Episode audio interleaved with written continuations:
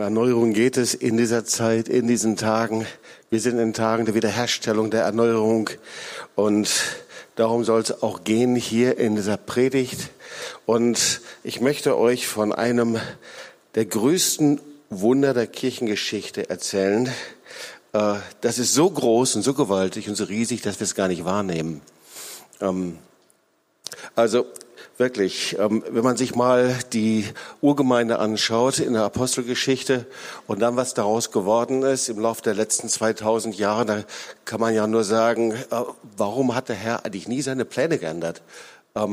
Also ja, sie haben sich abgewandt, natürlich für den äh, hebräischen Wurzeln, das ist das eine. Aber wenn man dann überlegt, was da alles an Chaos da war, allein wenn wir in das Neue Testament hineinschauen, erster Korinther zwölf, Spaltung und Ehebruch und Hurerei und Sünde und Schuld und Hexerei und Manipulation. Also rauf und runter, und dann wurde die Kirchengemeinde formell und sie äh, erstarrte und das ganze Leben ging raus. Sie wandten sich vom Heiligen Geist ab. Und Und trotzdem hat der Herr sich immer noch nicht abgewendet. Dann wurde es brutal, dann waren sie verantwortlich für Massaker, waren sie verantwortlich für Pogrome. Und der Herr hat sich immer noch nicht abgewendet. Dann haben sie sich selber bereichert, ihre Taschen vollgesteckt und, äh, und lebten wie die Könige und Prinzen und wie auch immer und dachten, ach, das gibt's doch wohl nicht. Und der Herr wendet sich nicht von der Gemeinde ab. Und bis heute ist es Gottes Modell. Und ich frage mich, wie kommt das? Woher kommt das? Und auch heute, wenn man sich umschaut, sind wir ja sehr unterschiedlich geprägt. Ja, manche haben positive Bilder, aber viele von uns haben eben auch negative Bilder von Gemeinden, von Prägungen. Wenn wir über Kirche nachdenken, dann kommt sofort, entweder klappt sich das Taschenmesser auf in der, oder aber wir, äh, uns kommt's hoch oder wir werden sauer oder die wenigsten werden auf jeden Fall fröhlich. Äh, also es lohnt sich, darüber nachzudenken, über das Wort Gottes und auch über dieses Erfolgsmodell, wie Gott das sieht. Bist du einverstanden damit? Und gleichzeitig hat es sowas mit uns zu tun, ähm, dass ich glaube, dass der Herr vielen von uns auch ganz persönlich dienen wird in einem ganz anderen Bereich, Äh, als du denken wirst. Ähm, ich lese mal das Wort Gottes vor, ähm, so Epheser zwei, neunzehn bis einundzwanzig. Ihr seid als Gemeinde nicht mehr Gäste und Fremdlinge, sondern Mitbürger der Heiligen und Gottes Hausgenossen. Erbaut auf den Grund der Apostel und Propheten, da Jesus Christus der Eckstein ist, auf welchem der ganze Bau ineinander gefügt wächst zu einem heiligen Tempel in dem Herrn. Paulus, du hast wirklich die Vision des Glaubens, ja? Ihr seid Mitbewohner, sagt der Herr. Ihr seid Teil seines Hauses. Übrigens, das sagt er zu dir auch und zu uns, ja? Du bist in der W G mit dem lebendigen Gott, ja? Mitbewohner, Hausgenosse mit ihm. Gleichzeitig einfach, dass er dich und mich gebraucht und etwas mit uns macht, nämlich heranwachsen lässt zu einem heiligen Tempel. Epheser drei, Vers zehn. Jetzt sollen alle Mächte und Gewalten der himmlischen Welt an der Gemeinde die unerschöpfliche Weisheit erkennen. Das heißt, in der unsichtbaren Welt, da schaut die Engel und Mächte und Gewalten schauen auf die Gemeinde. Unglaublich, hier steht es. Und die Gemeinde, die hat eine Botschaft. Alle sollen nun wissen, dass Gott seinen ewigen Plan durch unseren Herrn Jesus Christus verwirklicht hat. Also, da steht, ihr tragt die Autorität Gottes in dieser Zeit und seid ein Teil seines endzeitlichen Plans. Und dann Epheser drei, siebzehn, neunzehn.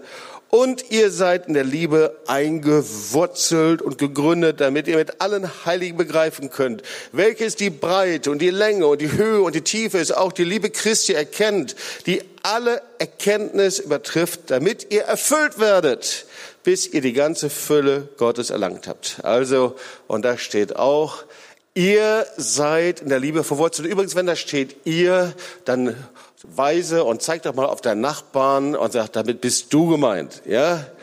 Ihr seid in der Liebe verwurzelt und erlangt die Reife und werdet erfüllt mit aller Fülle. Und ich weiß nicht, wie es dir geht, aber viele, die das hören und lesen, sagen, zu schön, um wahr zu sein. Aber wer weiß, dass das Wort Gottes wahr ist und die Wahrheit ist? Amen. Also braucht's doch ihren Weg, dass wir das verstehen, warum das so ist. Okay. Also, ähm, Ich hatte keinerlei Voraussetzungen dazu verstehen. Ihr kennt meine Geschichte. Ja, äh, so, ich habe nie ein Modell von Kirche und Gemeinde kennengelernt. Das erste Mal, glaube ich, als ich in die Kirche gehen musste, äh, das war ein Krippenspiel meines Bruders, ähm, äh, die äh, aufführte. Ich glaube, er musste das machen. Äh, und das Unangenehme an der ganzen Geschichte war, damals gab es noch weiße Hemden mit gesteiften Hemdenkragen, ja, und mit Krawatten. Die hatten so ein Gummiband, und wenn man sich das dran, man konnte so dran ziehen. Wir haben uns gegenseitig da gezogen und dann schnappen lassen. Das war meine Erinnerung an den ersten Kirchgang. Dann, meine Erinnerung war, dass ich stillsitzen musste, und meine Erinnerung war auch, dass ich das Gesangsbuch nicht fallen lassen durfte. Also ich musste mich gut benehmen. Ja, als ich mich dann bekehrte, habe ich gemerkt, ich brauche drei Bekehrungen in meinem Leben. Einige von euch brauchen nur eine, aber ich brauchte drei. So, die erste Bekehrung in meinem Leben, das war die Bekehrung zu Jesus Christus als Herrn und Erlöser. Die zweite Bekehrung in meinem Leben, das war die Bekehrung zum Heiligen Geist, weil ich war nicht überzeugt, dass ich den Heiligen Geist brauche. Und die dritte Bekehrung in meinem Leben, das war die Bekehrung zur Gemeinde. So, also, das war mir schon sehr schnell klar. Meine Freunde, die mir geholfen haben, mein Leben Jesus zu geben, dem Herrn nachzufolgen, also, die sagten, pass mal auf, Uh, du gehörst jetzt zur Gemeinde. Du hast dich bekehrt, du bist Nachfolger und du gehörst jetzt zur neuen Familie und du wirst, haben so meine Freunde mir dann so erklärt, du wirst nicht wachsen können, wenn du nicht irgendwo verbindlich in einer Gemeinde bist. Uh, Und da waren sie schon da, ganz schnell ging das, rupp, zupp, also da standen sie vor der Tür und äh, einer der Freunde, der konnte schon Auto fahren, der hat einen alten K D B und der äh, stand da vor meiner Tür und der lud mich dann ein und äh, meine Eltern, die wunderten sich immer, dass ich immer abgeholt wurde, Sonntagmorgens um zehn Uhr zum Gottesdienst, und ich wusste aber so, meine Bekehrung hat auch was damit zu tun, dass ich verbindlich in der Gemeinde lebe und mich da einbringe. Und das Zweite, was mir auch erklärt wurde, ähm, war, Jobst, du wirst als Christ nur Autorität haben über Mächte der Finsternis, wenn du ein Teil der Gemeinde bist. Weil das steht im Wort Gottes, die Pforten der Hölle können die Gemeinde nicht überwinden. Okay? Also das war mir auch klar und sie hatten recht. So, also seit fünfundvierzig Jahren lebe ich in der Gemeinde. Ich hoffe, ich habe richtig gerechnet. Auf jeden Fall äh, in unterschiedlichsten Formen. Der längste Teil hier in dieser Gemeinde. Die Pforten der Hölle können die Gemeinde nicht überwinden. Ja, ähm, so viele von uns kennen Steve Hill. Ähm, er lebt leider nicht mehr. Er ist schon beim Herrn. Er war der Evangelist der Brownsville Erweckung und er hat so ein Nacharbeitsheft angefertigt für all, die sich bekehrt haben. Und da hat er Folgendes geschrieben. Du brauchst eine starke Gemeinde, die an das Wort Gottes glaubt und es predigt, äh, um davon ein Teil zu werden. Zu Hause zu sitzen am T V-Gottesdienst oder um über Streaming zuzuschauen, das habe ich jetzt hinzugefügt, weil damals gab es das noch nicht, ist nicht dasselbe. Jesus hat die Gemeinde dazu bestimmt, damit wir in Gemeinschaft sein können. Und der erste Gedanke ist eigentlich, warum brauche ich überhaupt Gemeinde? Ja, das sind ja die Gedanken, die wir gerade in der Zeit haben, wo wir so einen Trend sehen, von Gemeinde zu Gemeinde zu gehen oder aber in einem großen Megatrend, katholisch-evangelische Gemeinde. Ich glaube, in diesem Jahr waren es allein halbe Million Menschen, im letzten Jahr, die aus der, nee, sogar noch mehr, die aus der Gemeinde herausgegangen sind. Warum ist das eigentlich so? Und es ist erstaunlich, wir fangen mal bei uns selber an. Es gibt viele Christen, die sind wie in einem geistlichen Sackbahnhof. Weil, schau mal, unser Leben als Christ besteht ja darin, dass wir ihm nachfolgen. Und die Nachfolge Jesu heißt, dass wir immer neue Schritte gehen mit ihm und dass wir wachsen. Und das heißt, geistliches Leben im Rückwärtsgang, das ist, wenn wir keine Perspektive haben oder wenn wir nicht wachsen. Und wenn wir im geistlichen Leben eben nicht vorwärts kommen, stillstehen, dann ist das eigentlich schon, dass wir uns im Rückwärtsgang befinden. Und deswegen ist es so wichtig zu verstehen, wie kann ich und was kann ich tun, damit ich geistlich weitergehe. Manchmal sind es gar nicht so die großen Schritte, manchmal sind es kleinere, aber ich kann, drei Dinge sind notwendig, um geistlich zu wachsen. Und Vieles kennen wir. Der erste Schritt ist natürlich, im Wort Gottes zu lesen und darin zu forschen. Und wenn ich im Wort Gottes nicht Tag für Tag lese und forsche, dann muss ich mich nicht wundern, wenn es irgendwie immer weniger wird bei mir und mein Glaube immer weniger wird und deswegen ich natürlich überhaupt nicht mehr geistig stabil bin. Und dann kommen so diese Achterbahngefühle heraus. Das Zweite ist, ein aktives Gebetsleben zu führen. Ja, Voraussetzung für unser geistiges Leben. Irgendwie, das hört dann auf bei manchen. Ich höre auf zu beten, ich bete nur noch alle drei Tage, nur noch alle fünf Tage, alle sechs Tage. Ich nehme es mir mal vor, ich nehme es beiseite. Und das ist der zweite Punkt. Wenn ich aufhöre, regelmäßig zu beten, dann ist mein geistiges Leben in einem Rückwärtsgang. Und jetzt kommt der dritte Schritt, worum es eigentlich in dieser Predigt geht. Der dritte Punkt ist, um geistlich zu wachsen, musst du ein aktives Mitglied und Teil einer Gemeinde sein. Und das lehnen viele Christen ab, weil sie nicht erkennen, dass das Wort Gottes sehr klar und sehr eindeutig damit umgeht, weil Gemeinde eben kein Verein ist oder kein, ja, keine Gesinnungsgemeinschaft, in dem eben gleichgesinnte Christen miteinander leben, sondern es ist ein Modell, das im Himmel designt und im Himmel erfunden worden ist. Viele Christen lehnen das ab und sagen eben, ach komm, pass mal auf, ähm, ich finde Gott auch in der Natur und ich finde ihn, wenn ich wandere und ich finde in so vielen anderen Bereichen und natürlich, ich auch. Das wäre ja ganz schlecht, wenn wir das nicht tun würden. Auf jeden Fall, aber darum geht es überhaupt nicht, sondern du kannst es drehen und wenden, wie du willst. Gott hat seine Nachfolger dazu bestimmt, dass wir Teil in der Gemeinde sind. Er hat beides miteinander verknüpft, weil die Gemeinde ist der Ort der Gegenwart, Gemeinde ist Ort des Wachstums, Gemeinde ist Ort, an dem unser Glaube durch das Wort Gottes wächst. Wir hören das Wort Gottes und unser Glaube wächst und unser Glaube ist der Sieg, der die Welt überwunden hat. Und manchmal sind wir, äh, sind unsere Glaubensmuskeln so schwach und so schlabberig und so klein geworden, weil wir das Wort Gottes eben nicht mehr empfangen. So das Wort Gottes lässt Glaube wachsen und die Gemeinde ist der Ort der Zubereitung für das Kommen Jesu.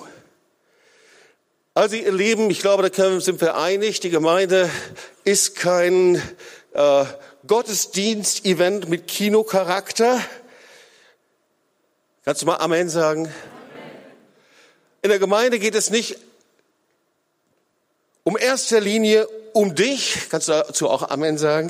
Amen. Ja. Also, natürlich bekomme ich Hilfe und Heilung, Erfüllung, aber das ist nicht der erste Punkt.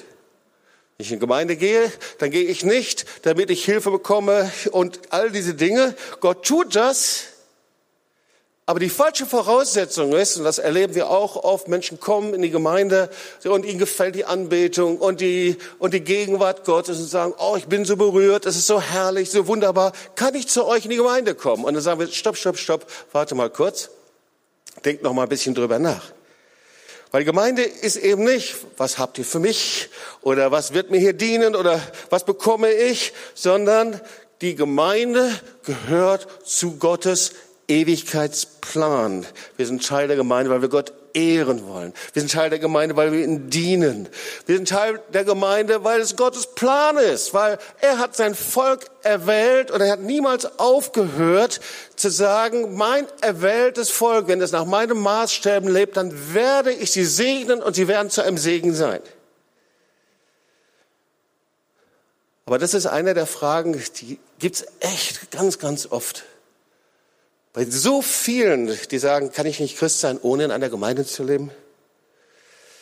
Und meine Frage ist, naja, überleg erstmal, bist du jetzt jemand, der mal so glaubt oder bist du Nachfolger Jesu? Darf ich mal sehen, wer Nachfolger Jesu ist hier? Gibt's hier einige Preise. Herren, wenn du nicht sicher bist, dann ist heute der Tag, dass du zum Nachfolger Jesu werden kannst. Amen.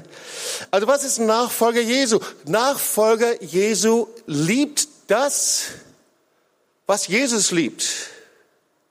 Und die Bibel sagt, Jesus ist der Bräutigam. Und was liebt der Bräutigam? Und wen liebt der Bräutigam? Könnt ihr sagen? Die Braut. So ist es. Und wer ist die Braut? Das ist die Gemeinde. Das Die Grundlage der Liebe Jesu, ihr Lieben, ist nicht seine Emotion, ist nicht sein Gefühl, ist nicht seine Psyche, ist nicht sein äh, Lebenszustand, sondern die Grundlage seiner Liebe, das ist sein Opfer, dass er sein Leben niedergelegt hat für uns. Deswegen die Grundlage unserer Liebe zu Jesus hat dasselbe Fundament. Und zwar das Fundament eben nicht meine Emotionen und meine Gefühle und wie geht man mit mir um und was ist und ja und sondern die Grundlage, die geistliche Grundlage ist eben, dass ich alles niederlege vor ihm. All mein Selbst, meine Selbstversuche, die Dinge im Griff zu bekommen.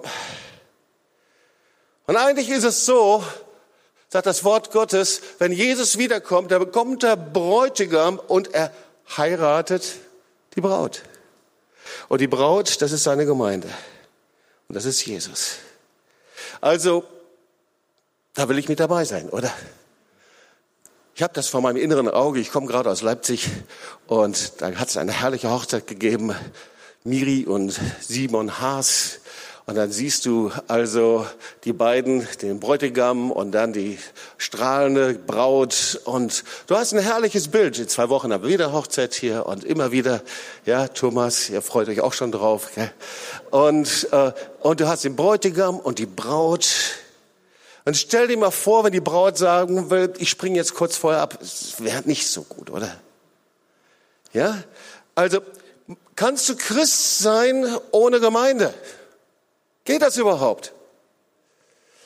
Und ich würde so sagen, vielleicht für kurze Zeit wie jemand, der seine Luft anhält und versucht, eine Zeit lang zu tauchen.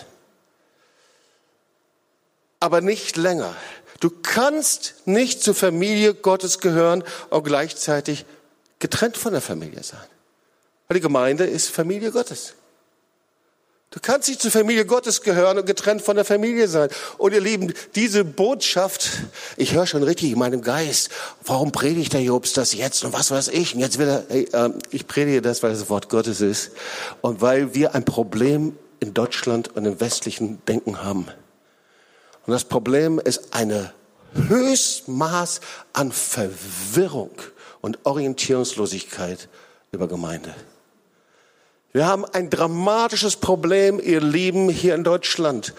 Tausende, Zehntausende, vielleicht sogar Hunderttausende von Christen, die ohne Gemeinde herumirren und die wirklich ohne Orientierung sind und falscher Lehre und Impulsen ausgesetzt sind. Wir haben wirklich ein Problem in der westlichen Welt, weil der Herr die Gemeinde erwählt hat in dieser Zeit als ein Erweckungsinstrument. Wir werden das gleich noch sehen. Und deswegen habe ich mich nicht nur einfach zur Gemeinde bekehrt, sondern ich bin überzeugt, dass die Pforten der Hölle wirklich versuchen, die Gemeinde zu überwinden. Aber sie schaffen es nicht. Amen.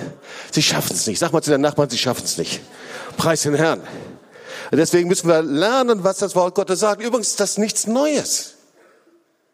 Weil das hat es schon zur Zeit von Paulus im Neuen Testament gegeben. Deswegen Hebräer zehn, fünfundzwanzig, da ermahnt er die Gemeinde, lasst uns festhalten, eine Bekenntnis der Hoffnung und nicht wanken, denn er ist treu, der sie verheißen hat.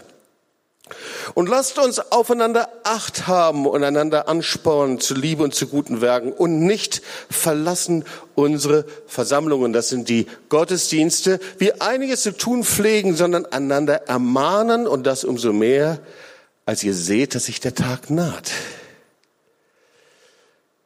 Und ich drücke das mal so aus. Wir leben in einer Zeit mit einer endzeitlichen Mentalität. Und da gibt es ganz unterschiedliche Kennzeichen natürlich, äh, ganz viele Aspekte. Aber ein Aspekt ist, die Mentalität dieser Zeit ist eine Zeit der Trennung. Eine Zeit der Trennung. Ja. Viele von uns haben das erlebt. Eltern haben sich getrennt.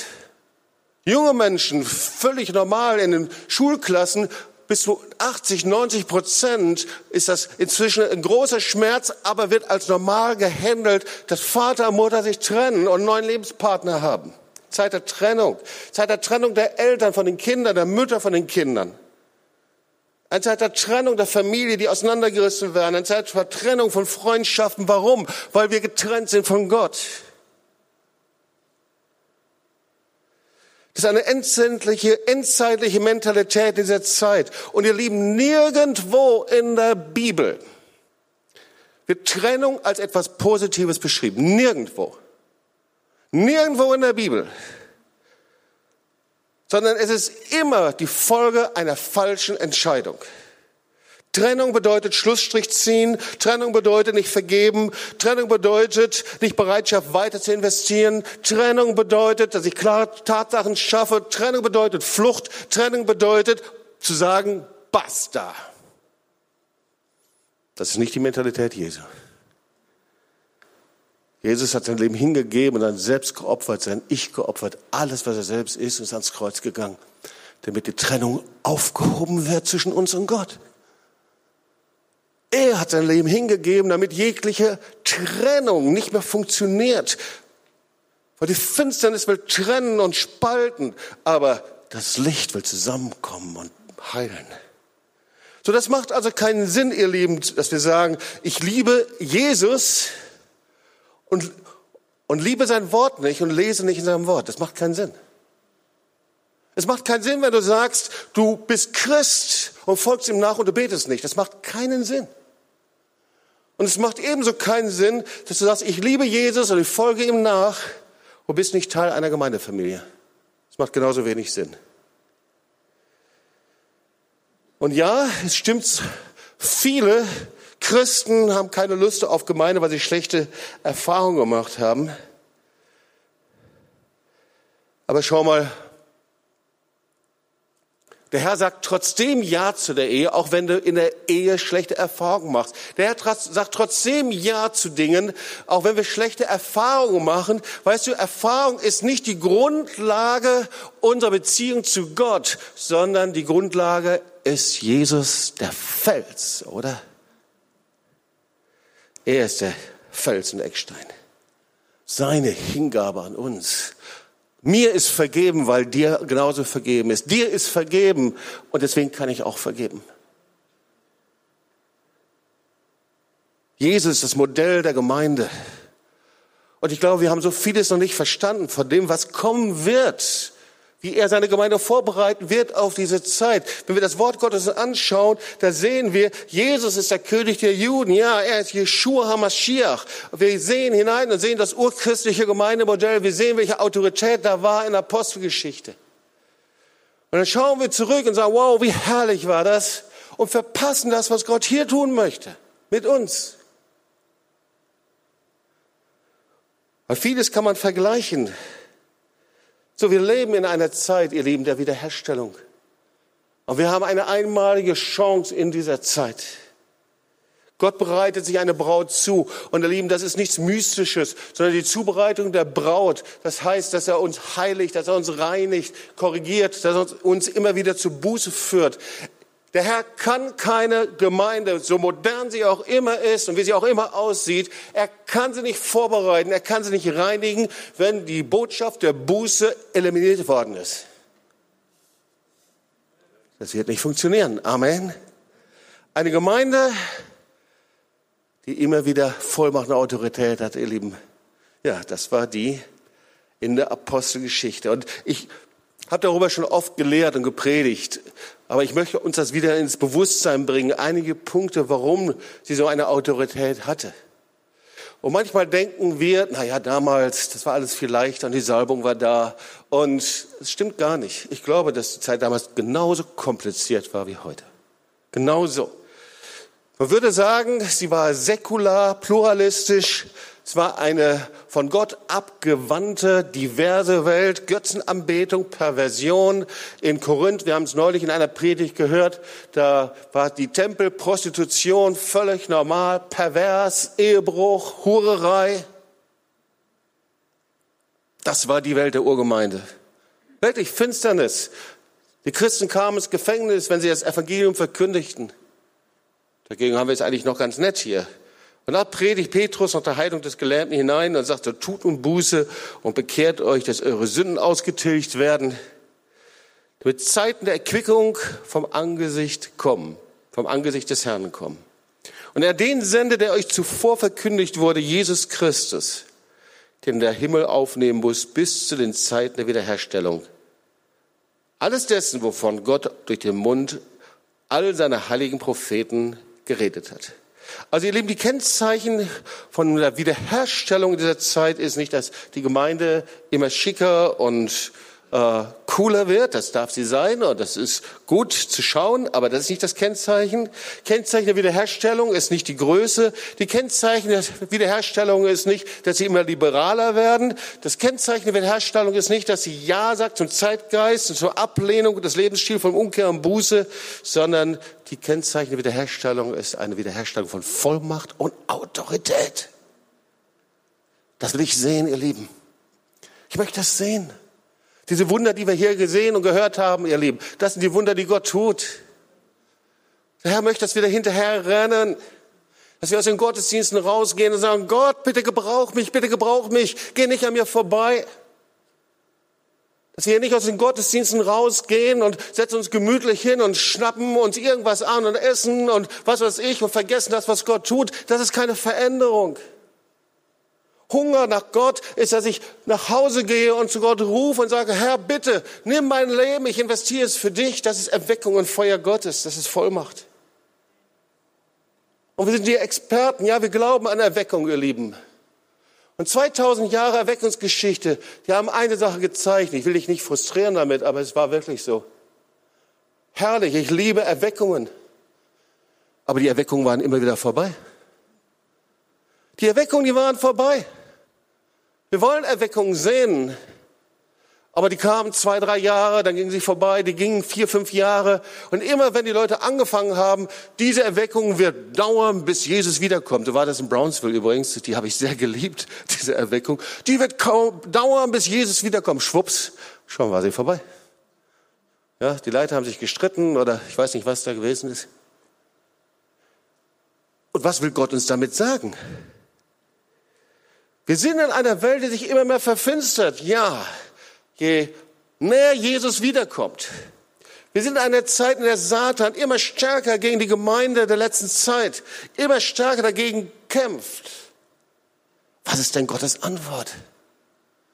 Die Antwort ist sehr einfach. Die Antwort Gottes. Gottes Plan ist, dass die Gemeinde so erfüllt ist mit der Kraft des Heiligen Geistes, so erweckt ist, so voller Feuer ist, dass sie sich in Vollmacht und Autorität gegen die Mächte der Finsternis erheben kann. Das steht hier in Epheser drei, Vers zehn. Fühlt sich manchmal nicht so an, aber das ist das, was Gott sagt. Jetzt sollen alle Mächte und Gewalten der himmlischen Welt an der Gemeinde die unerschöpfliche Weisheit erkennen jetzt. Und dann steht da weiter, und die soll heranwachsen in der letzten Zeit zu einem heiligen Tempel im Herrn. Wow. Zum heiligen Tempel. Wie soll das denn aussehen, Herr? Verwandelt sich doch nicht alles dann auf einmal in Vorhof und Heiligtum und Allerheiligste. Und dann, nein, nein, nein, das ist nicht damit gemeint. Sondern der Herr gibt eine Schau in die letzte Zeit hinein. Und er spricht davon in Joel, es gibt in den letzten Tagen wieder eine neue Ausgießung. Und dann in Hesekiel siebenundvierzig lesen wir, da wird es einen Strom geben, einen Tempelstrom. Wir lieben diese Geschichte und kennen die, oder?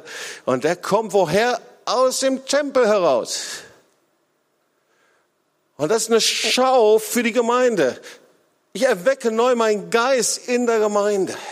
Ich erwecke es in den Gemeinden, denen, die mich suchen. Und er wird hinausströmen in das Land, in Norden, Süden, Westen und Osten. Und da sind auf beiden Seiten des Ufers, des Stroms, sind Bäume zur Heilung der Nationen. Und dieser Strom, der steigt zum Knöcheln, zum Knie, bis zur Hüfte, bis ich daran schwimmen kann. Und das ist ein Bild für die Abhängigkeit des Heiligen Geistes. Das ist, was der Herr sagt, was ich tun möchte. Wir wissen das. Diese Gemeinde in der Apostelgeschichte, die hatten so eine Power, so eine Vollmacht. Das war keine, das war keine Fiktion. hundertzwanzig Leute wurden erfüllt mit der Kraft des Heiligen Geistes. Und am Ende des Tages bekehrten sich dreitausend Leute. Innerhalb von einem Jahr verdreifachte sich die Größe und wächst auf zehntausend an. Kirchengeschichte gehen davon aus, dass die Gemeinde zur Zeit von Stephanus schon auf zwanzigtausend Leute angewachsen waren. Oder Ephesus, mir gerade aus dem Epheserbrief gelesen. Paulus lebte zwei Jahre und ihm reichte diese Zeit, um eine ganze Stadt mit zweihunderttausend Einwohnern zu durchdringen. Ja, so Götzenmacher machten zu und äh, die Spielhöllen, Trinkhallen veränderten sich, bis sogar ein Kirchenvater Plinius beklagt sich im Jahr hundertzwölf. Ich habe davon immer wieder auch in Seminaren äh, weitergegeben. Mir gefällt das so gut. achtzig Jahre nach Pfingsten schreibt er seinen Brief an Kaiser Trajan, dass in Ephesus die meisten Götzentempel verlassen sind und die Christen in großer Menge überall zu finden sind. Wow. Das ist die Autorität der Gemeinde. Und wir wissen, warum sie diese Autorität hat. Das war für mich einer der Schlüssel in meinem Leben überhaupt. Ja, sie hatte Autorität durch die Erfüllung mit dem Heiligen Geist. Und der Herr will neu kommen. Und sie hatte Autorität, weil sie ihrem Wesen eine jüdische Gemeinde war. Die Gemeinde mit dem Geist der Söhne Zions. Deswegen leben wir so, wie wir sind. Und manchmal kommen Menschen und sagen, wow, sogar Menschen aus messianischen Gemeinden, aus jüdischen Gemeinden sagen, ihr seid, irgendwie habt ihr mehr jüdische Elemente, als wir es zu verstehen. Was ist eigentlich der Grund? Und umgekehrt kommen andere, die sagen, naja, also, ich, also die Feste, die könnte man noch ein bisschen jüdischer machen und dieses und jedes. Aber manchmal haben wir nicht verstanden, worum es geht. Es geht nämlich nicht um eine äußere Form. Der Geist der Söhne Zions, dieser Geist der Urgemeinde, das war nicht einfach nur ein jüdisches, eine jüdische Umgebung, bei der man formal mit jüdischen Dingen umgegangen ist. Sondern sie war in ihrem Geist eine jüdische Gemeinde, weil sie dem jüdischen Messias folgte. Sie akzeptierten die Autorität jüdischer Apostel, sie akzeptierten Werte, Lebensstil, Weltsicht. Sie feierten die Feste, aber sie hatten einen anderen Geist. Und der Geist der Söhne Zions, die jüdischen Wurzeln, die machen sich fest in der Wiederherstellung eines neuen Geistes. Wie wir geprägt sind, ihr Lieben, wir sind über die zweitausend Jahre, seitdem die Gemeinde und Kirche sich gelöst hat von den jüdischen Wurzeln, stark von der griechischen Philosophie geprägt. Und das macht unser Bild von der Gemeinde aus. Unser Glaube wurde entwurzelt. Und das heißt, das jüdische Erbe ist mehr als einfach nur Israel zu lieben, ist mehr als eine jüdische Kultur. Das ist ein zerbrochener Geist. Das hat was mit einer Herzensbeziehung zu tun. Man kann es mir viel erzählen, wie jüdisch wir leben, wenn es nicht zu sehen ist in einem neuen Geist, der etwas mit Herzensbeziehung zu tun hat. Wie der Herstellung der Gemeinde in dieser Zeit. Und wir wissen, wie die Gemeinden sich verwandelten. Und dann, als sie sich trennten von ihrem jüdischen Erbe und immer formaler wurden und sich trennten davon und immer mehr die griechische Philosophie da hineinkam, sie wurden immer formaler. Und da ging es nicht mehr um eine Herzensbeziehung, da ging es nicht mehr um Umkehr, da ging es nicht mehr darum, dass mein Herz weich ist einfach, dass ich eine Beziehung habe zum Herrn, dass ich Hunger und Durst habe, dass ich seine Stimme höre, sondern ging es nur darum, alles richtig zu machen, alles recht zu machen. Und nur zu gucken, links und rechts, hoffentlich sieht niemand, dass ich zu Hause ganz anders lebe, als ich im Gottesdienst sitze. Ihr Lieben, ich werde im nächsten Sonntag im Gottesdienst, der Guido weiß es noch nicht, noch mehr über den griechischen Geist predigen und den Unterschied, was es ist.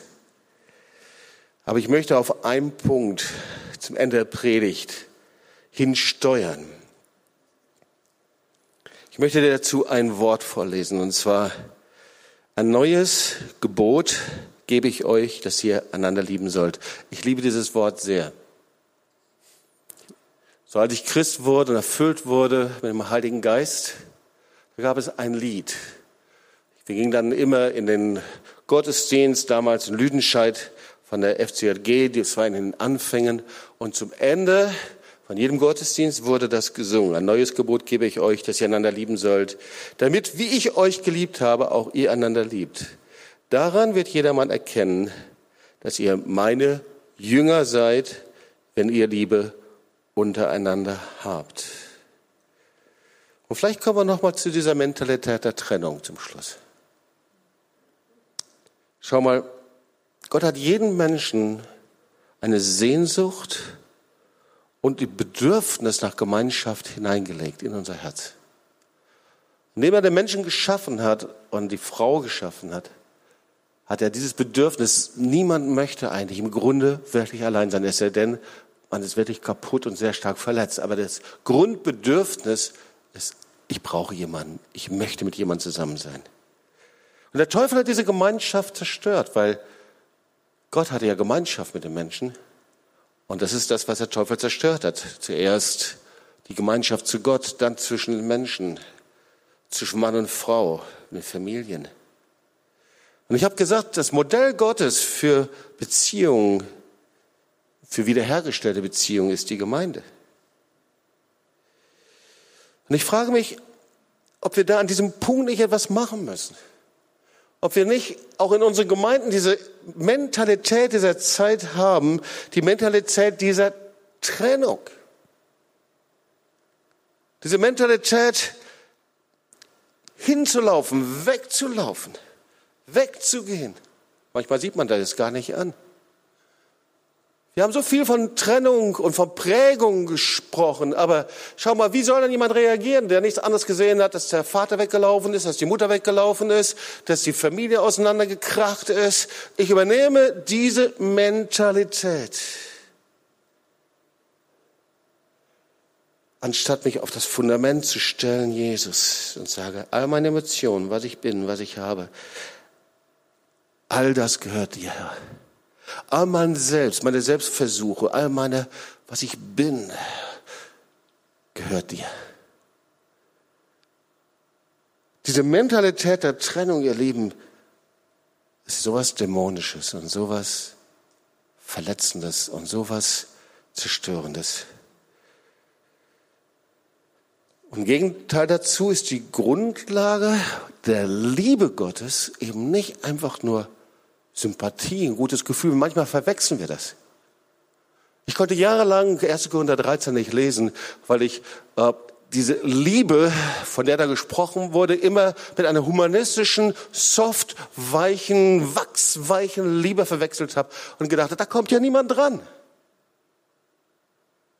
Aber der Liebe Gottes hat nichts mit Sympathie zu tun, mich wohlfühlen oder Erfüllung meiner Bedürfnisse. Sondern Liebe Gottes hat was mit Opfer zu tun. Das ist die Liebe zwischen Braut und Bräutigam. Da habe ich übrigens gestern in der Trauung zum Schluss etwas gesagt, zum Braut und Bräutigam. Und irgendwie ist es doch interessant, wir sind die Braut als Gemeinde und der Bräutigam ist hier. Ist eigentlich das Gleiche, oder? Und gestern wurde ein Bund geschlossen. Und da habe ich ihnen gesagt, weißt du, Liebe ist menschlich nicht erreichbar. Das ist kein humanistisches Ideal. Hab nochmal erster Korinther vierzehn gelesen.